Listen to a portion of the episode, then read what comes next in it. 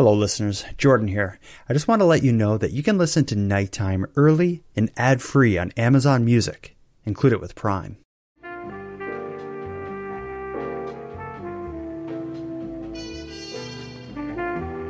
You are tuned to the Nighttime Podcast, focused on the fringe of Canada. Hello, listeners, and welcome back to part two in a series covering the disappearance of three year old Dylan Ehler. In the prior episode, we were joined by Dylan's father, Jason Ehler, who described the heartbreaking and disturbing story of his son's disappearance. During that episode, one of the more surprising moments was when Jason directed criticism towards Dylan's grandmother, Dorothy Parsons, the last person to see Dylan. That discussion with Jason made me realize that Dorothy's story is critical in understanding what may have happened to Dylan Ehler. Up until now, Dorothy has largely remained silent, and others have told her story, and while doing so, often added their own thoughts to color it. Well, that's going to change tonight. In this episode of Nighttime, we're going to hear Dorothy's story. Our guest is the last person to see Dylan Ehler prior to his disappearance, Dorothy Parsons. And our topic is the disappearance of her three year old grandson, Dylan Ehler. The description of three year old Dylan Ehler is burned into the minds of Truro residents. Truro Police Chief Dave MacNeil says it only took seconds for him to disappear from his grandmother's yard. Dylan was at his grandmother's residence on Queen Street playing outside. Uh, his grandmother became briefly distracted and uh, turned around for a moment. And when she turned back, uh, Dylan was no longer in the yard. Um, what goes through my head with the whole thing is I believe that she neglected to watch him. And I believe that she turned her back for a lot longer than what she's saying. And I believe that he possibly did go into that brook. Um, all I can say is I wish Dorothy had made better choices that day.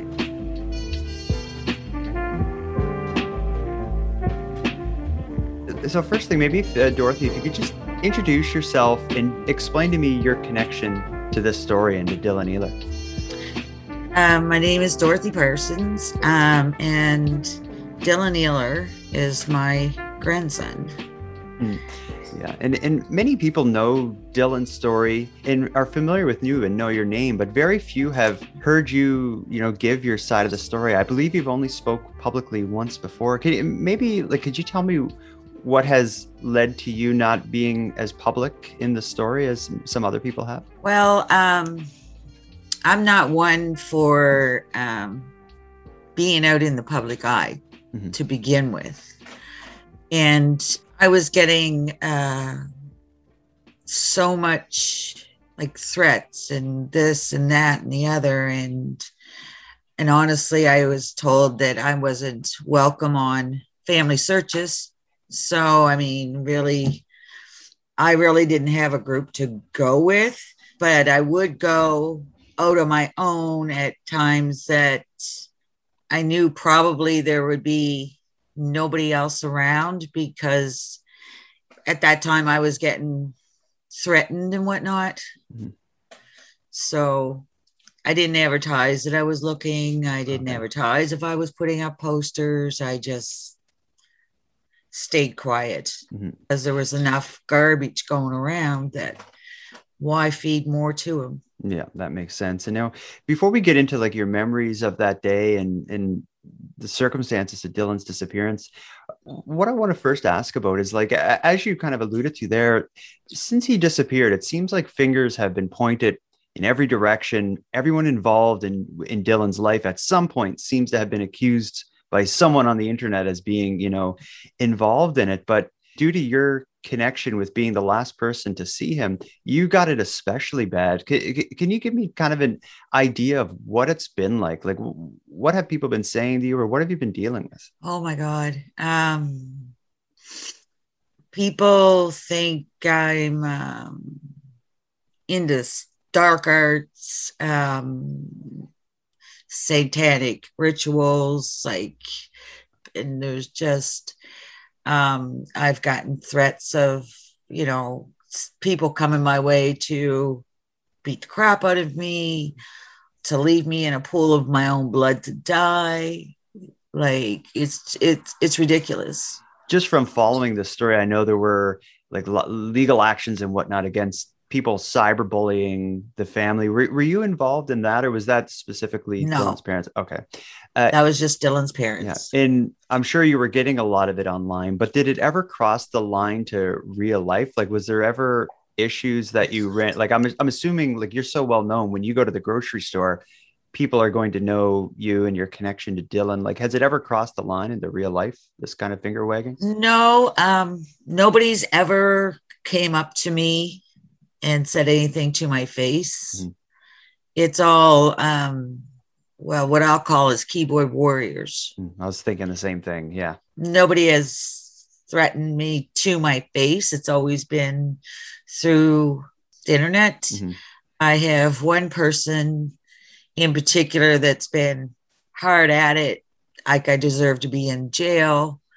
And that person even wrote an email to the Truro police station, essentially like you deal with her or I'm gonna I'm going to take care of her. Wow. So they were concerned enough to call me and let me know that just to be careful. Mm, And what's like as absurd as all that is, what I think people need to get is not only are you dealing with this sort of thing, you also have a tragedy in the middle of your family, unlike anything that most people listening to this will ever imagine. Like, I just can't imagine dealing with these two things at once. Like, how has the the finger pointing and the you know the threats and all that how has that affected your ability to simply grieve your grandson Um I don't think I really have yet. Mhm. Like I mean, I've broken down and cried and stuff, but I haven't had any real time to just you know grieve. Mhm. and I probably won't until the end comes. Like, I still believe that he's out there. I still believe that he'll be brought home. Um, you know, and I I believe I have a theory on what happened, but I can't really say because it's just my theory. Mhm. So there's no proof, nothing. So Mhm. don't want to get myself in trouble and point fingers. yeah I, I get that so uh, let's get to the circumstances of that of that day on May, it, it all happened on may 6 2020 let's start with like what led to dylan being with you that day i understand you were looking after him for the day why, why was he with you Yeah. Um well, my daughter got a hold of me and um, she'd already been going through quite a bit. So anyway, she wanted to go for coffee with a friend. So she messaged me and asked me if I'd watch Dylan for a few hours. And of course I said, sure, no problem.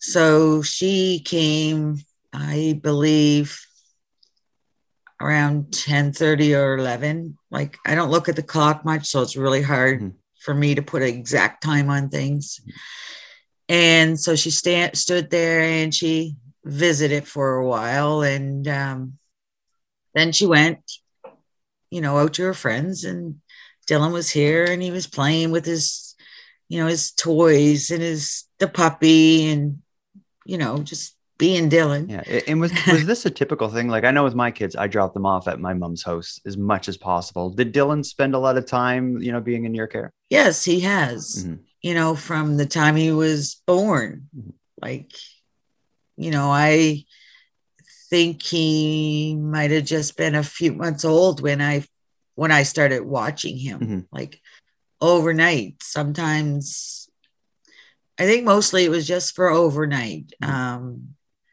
once in a while it might have been the weekend, but Mhm. you know, I'd both his parents would ask me if I could take him and just so they'd have a break. yeah And every parent needs a break. Oh, I, I get that. And s- but this certainly wasn't an out of the ordinary thing. Like Dylan would be No. comfortable at your house and at, you know, I'm at grandma's house kind of thing. yeah, like he, him, like most of my grandchildren, just they run my house. Yeah, I get that. it's a disaster when they're done. so um in in your time with Dylan on on that day, it eventually leads to you being in the backyard. Could you kind of describe how how that would work? Like, is do you have I don't know, like a fenced in yard, and an area for the kids to tear it up? No, it's um, it's not fenced in. Mm-hmm. Um, there's a partial fence by between the road and the yard, but it's you can easily go around it. Mhm. Um, it's just a, a fence, and I am always out there with them. Mhm. I don't let them out alone. Mhm. And the older ones know that, you know, if a car stops or somebody's coming in the driveway to to run to me um, right away. Mhm. Uh, but Dylan needs an eye on him, and I I just turned my back, and like it's it's like he was plucked out of just plucked out of thin air. Well, what was he doing before you? Because you, uh, my understanding is you turned the bat your back to like tie up the dog or something like that. Do you recall what Dylan was doing before? he was like standing a little bit behind me, like I don't know, I'm not good at measurements either, a foot or so, Mhm. two maybe, and he was smiling and stuff. And I told him to stay right there. I turned, put the dog on her lead, and took her leash off, and turned around, and he was just gone. So immediately I ran for the road. Um, of course, I'm looking and yelling for him. Mhm. And I, um, the neighbors, they were out there. So I asked them to call 911 because I had just thrown everything to the ground and took off. Mhm. And, and it happened this fast. Like it was just he's not there. You you start yelling. Yeah. The neighbors come and like was did that all happen within just like the matter of minutes, or was there any time for you to kind of like look around without? Like I reenacted it with the with the police and they timed like when I would turn my back and hook up the dog and turn back around and they had it right around 18 seconds. Wow. 18 friggin' seconds. Um, and of course, I have no idea which way he went. Mhm. So it's, as I'm running down the road, I'm calling his name, and they're, you know, any neighbors that happen to be there, I asked them if they seen, you know, a little three year old boy. And, you know, the, I had a couple neighbors, like there's one that he put on his boots and run right to the to the river. And then I when I come back up the road, the lady and her husband, um, she was outside with another woman, and I seen her on the phone and asked her to phone 911. And I continue going up and down the road, just calling his name, looking for anything. Mhm. And I did that until the police got there, and then they, you know, they come up inside and to get pictures of Dylan and you know, they just want to search the house Mhm. and they did. And both my place and down, like I live upstairs, downstairs, my in laws live and they've searched their place. Like both places got searched three to four times Wow. Okay. that day, just in case. He's in a closet or something, hiding out or just being. yeah. Yeah. So it sounds like mostly when when this happened, you were on the street looking, thinking he would have wandered towards the street. But it seems like the majority of the search now has shifted to behind your house. How I know there's like Right. some kind of stream or river or something. How far is that from your property? Um, well, the little river that everybody's talking about, and the reason I paid no attention, I'm never down there. Mhm. And I thought I didn't think that that little brook was right there because it's right like behind my, my neighbor behind me is behind their house. Okay. And I don't go there for any reason, and you can't see it from the street. Mhm. The main river that goes right under the street, well, everybody knows that's there, Mhm. and there's lots of water in it. But for him to get down through there, no. Eh, How far of a walk are we talking about? Like, if you stood in your backyard and you wanted to walk to one of these like brooks, uh, how are we talking? Like a, you know, like just like a two or three minute little walk to get to it, or are they a distance away?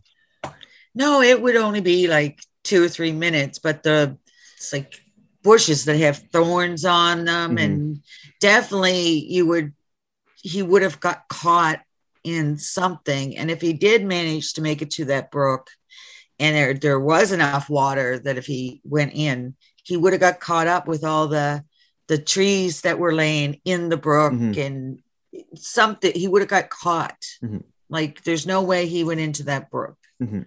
No way. Yeah, and me. yeah, and of course the brook has been searched tremendously, and they did find Dylan's boots, to his two rubber boots, caught like in debris. So the way I understand it is like Yeah. the river of the stream would be flowing through debris, so anything in the river would get caught up in the sticks and branches, the way his It would. his boots Yeah. his boots did um yeah th- this brook would this have been something that was known to dylan like did you like you know go there and throw rocks in it with him and stuff no, he's never, I have never ever taken him to any body of water. Mhm. Um, now down at the end of my street is the Salmon River itself, and I haven't even had them down there. okay So because, and when the police showed up, um, to be honest, like they're they were talking to me, and then they got you know asking about that water, and asking me you know if there's friends around or there's no other kids that on the street that he would even be playing with. Mhm. So he's never been to the neighbors, nothing like that. Um, like I told him right up front, I thought somebody took him. I don't know why. I just that was my feeling.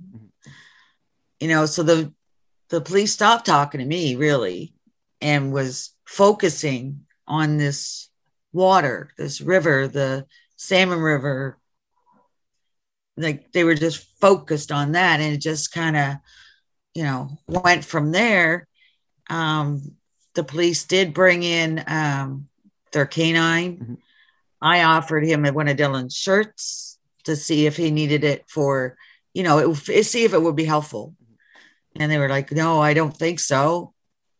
All right. I didn't know how they'd find Dylan's smell without a smell of Dylan, but I don't know how the dogs work either. yeah So- but it, but it seems like right But- from the very beginning the focus was on this this brook this river right, and right. and i suppose finding his boots down there would almost encourage them to keep the focus on on that They would. And th- to be honest, those boots being there really doesn't make much sense Mhm. Because he went missing.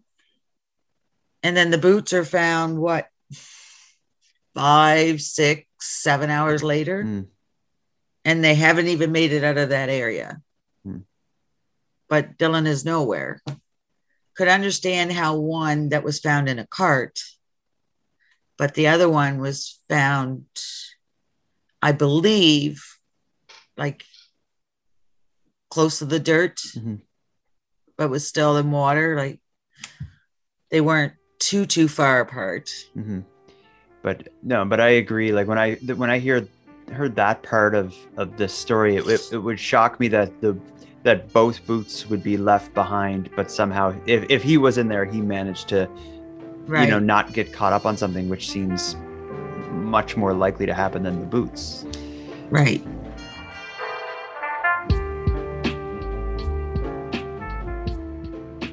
You talked a bit about you have theories yourself, and you've also mentioned that you think someone took him. Yes. Do you, do you think like y- was your attention away from him long enough for someone to grab him, or maybe like he would have had enough time to wander away, and someone like a, a ill-intentioned person was at the right place at the right time for them? Um if he would have bolted, he's quick. Yeah. Um, I mean, it's not like you know he's been with me. I mean, him and his mom have been visited here, and even father. And Dylan will just take off. but he's always ran towards Queen Street or across my street. And he's pretty quick. You got to really, really run to catch him. but I have caught him. Yeah. Yeah. But he, but that was a part of his personality. Like he was brave enough that he would, if if you if he was out in your front yard, he'd have no problem taking off. No. No. No. You never, I, like, there's a lot of theories that I, you know, left him outside, went in the house. That would never happen. Mhm. Never in a million years. I had seven, I have seven grandkids, Mhm. Um, five of which are around here and a couple out west. The other ones weren't runners. he was a runner. Uh, like if he was distracted or whatever, he's, you know, with this, when with the dog, she was only five months. So they were kind of buddies, like Yeah. kind of thing. So he would have just stayed there playing with her Mhm. once she was hooked up. But I never dreamt in a million years that he could just disappear just that quick. Mhm. Would never even have thought a thought a thing about it. And, and is And what I did that day was no different than I have done a million times. And is that really what leads you to think there's more to it than him just wandering off? Like the fact that your attention was away from him for such a short period of time, you don't. Is that what's kind of leading you to think someone? I think that he ran in that direction. And there's only two scenarios in my mind either someone was watching, or it's just a matter of someone awful being there at the wrong time or right time, or whichever way you want to say that. Mhm. Like I do, and I do believe that I have an idea of who. And me, I have to be very careful because I can't accuse anybody with no proof. And it is an ongoing investigation. So Of course, yeah, I understand that. But but you had mentioned that like when the police arrived that day, and the initial investigation was happening, like just as they were putting together what happened. Was there ever a time you felt that the police were suspicious of you? Like, was there ever like an intense interview or anything that you had to go through? Um, I didn't. I wouldn't say it was intense. Um, I went. They took me down to the station, and I gave them a statement. Um, and then uh, a couple days later, they asked me if I'd mind doing a poly. Mhm. I had no problem with doing that. Mhm. So, and everything turned out well. It shows I'm not lying. Oh, so you actually did one. Yes. Oh, what was that like? Just uh, you you hear about polygraph Long. tests, but you hear about all the time people doing them. But like, what actually? Like, how did it happen? What did they do? Well, they they um especially where I never had one before, they just explain what it's all about and um they run about three or four questions and they they tell you what those questions are Mhm. because they want you to tell the truth. First time they they tell you, you know, tell the truth about them all. Mhm. And then they pick out one that's like, okay, I want you to lie. Mhm. So you lie and it shows them um uh, Just kind of like how your body Just- reacts. yeah, like how it how it um records or whatever. Mhm. And then they like it's most of the time was spent because I didn't know what it is because all I see is on TV. Yeah. And, you know, um, I don't know if they work or if they're, you know, if my words can be twisted later. I uh, I don't know, weird stuff goes Yeah. through your head. Oh yeah, I'd be I'd be Um, paranoid about it. I'd be paranoid going Yeah. into that just in case, like, because even if I know I didn't do anything, I'm like, do I trust this machine to know? Yeah.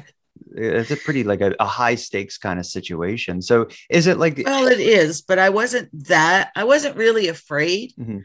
because I knew what I was telling the truth. So it, I was just nervous, and I had to get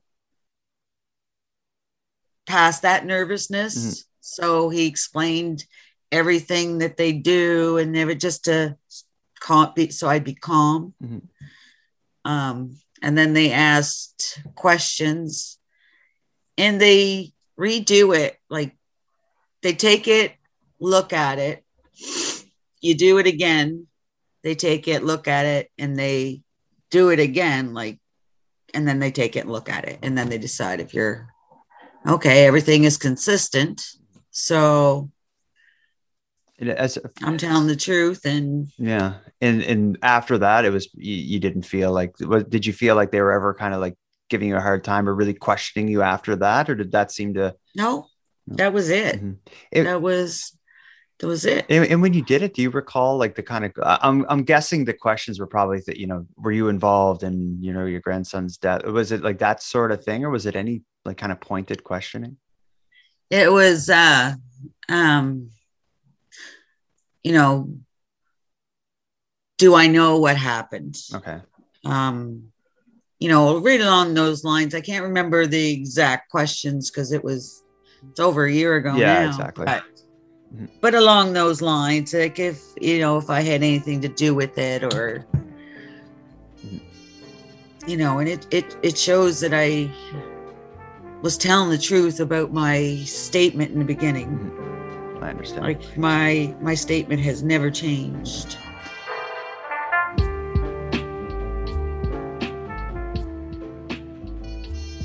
You've made it clear that you have yourself some ideas what what may have happened. What do you think Mhm. what is going to need to happen for dylan to be found? Like do you think there's someone that the police should be you know uh, investigating further or what like what do you think is has to happen i do um i have already spoke to the police i mean about you know my my instincts Mhm. on who and the reasons behind it but like they're well we can't investigate somebody on somebody's instincts. Mhm. so so just to be clear is just to be clear you don't have like like information that points you in this way. It's just kind of like an internal like spider sense instinct. Exactly. Okay. Mhm. yeah. There's no proof not there's nothing. Mhm. there's no proof. And that which is why i can't really say much Mhm. i understand. because i don't want to be like you know name dropping when but they'd have to do um in my own opinion they should put everybody through a polygraph test. Everybody. Um and then just kind of take it from there. Mhm. you know. Yeah, and I, I think even doing something like that, that's just even that is enough to kind of like uh, stir things up and right maybe make someone say something that you know they hadn't said before. But um, Right. but I can also understand the police hands may be slightly tied of just um, you know just bringing everybody in, you know, cast that they could be. But but I wish they had a blocked off um the roadways, especially in the main ways of getting in out of town. I wish they would have taken that part more seriously. Mhm. Yeah. I mean, I suppose they did the best they could with what little information there was. Mhm. So, and they were dead set on that water and they wouldn't entertain anything else. And without any proof, they really, what else can they do? I guess. Now, with it being a year, over a year having passed since since Dylan was last seen, at this point, what do you see as like kind of the best case scenario to come out of this and the worst case scenario? Like, what what is it that you fear in terms of this story? Like, is are you just as an example? Like, are you worried he'll never be found or there'll never be an answer? Like, what is your kind of your worst fear about this? My worst fear about this is finding him no longer here. Mhm. That is the worst. Even compared, Um, even compared to not knowing. The not knowing is way worse than the knowing. Mhm. But that, I don't think anybody would ever want to find a loved one deceased. But that's the fear that so I believe he's still here. Like he's somebody has him. Um but what like either way he is found there then and only then can there be closure for everybody and then it, you know on the off chance that he's found deceased then at least you can like do what you need to do and mourn. Um i might be i might be very wrong thinking he's he is here. I think he is. And i think he is with somebody um i'm pretty sure i got the right story but i have no proof Okay.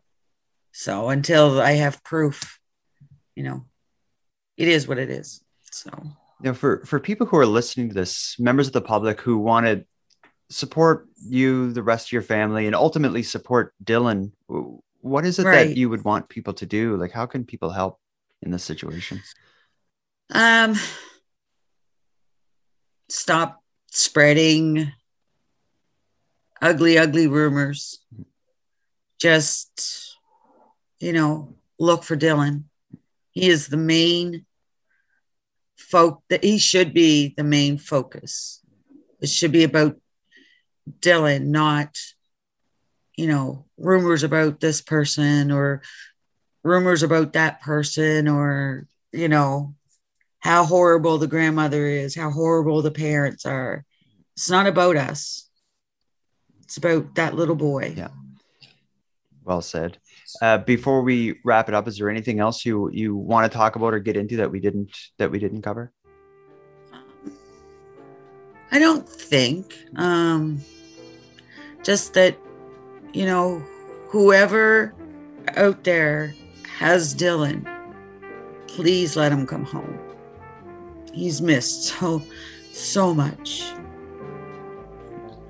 I miss my little man.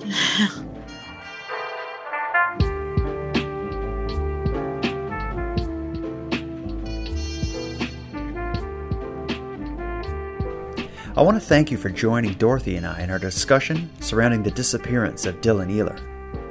It seems this story only becomes more difficult, more confusing, and more heartbreaking with each update. And sadly, these updates never seem to have anything to do with finding Dylan. And we're going to hear more of these updates in the next episode. But first, I'm going to have to wrap up this one. Before we part, I do want to give some thanks. First, I want to thank Dorothy for sharing her story with us. Next, a big shout out to Monty Data for contributing the music for this episode. It's a piece called Noir Tokyo. And lastly, a massive thank you to everyone who listens to Nighttime, as without your interest and your support, the show would be as pointless as it would be impossible. But with that said, keeping the show alive is and has always been an uphill battle. So if you want to help take a bit of weight off the show's back, please consider listening on the premium feed. Not only does it make the show possible, it'll give you much more than what you'll find here on the free feed as I'm adding exclusive bonus content regularly. For about the price of a cup of coffee, you can keep the show alive by subscribing to the premium feed at patreon.com slash nighttime podcast.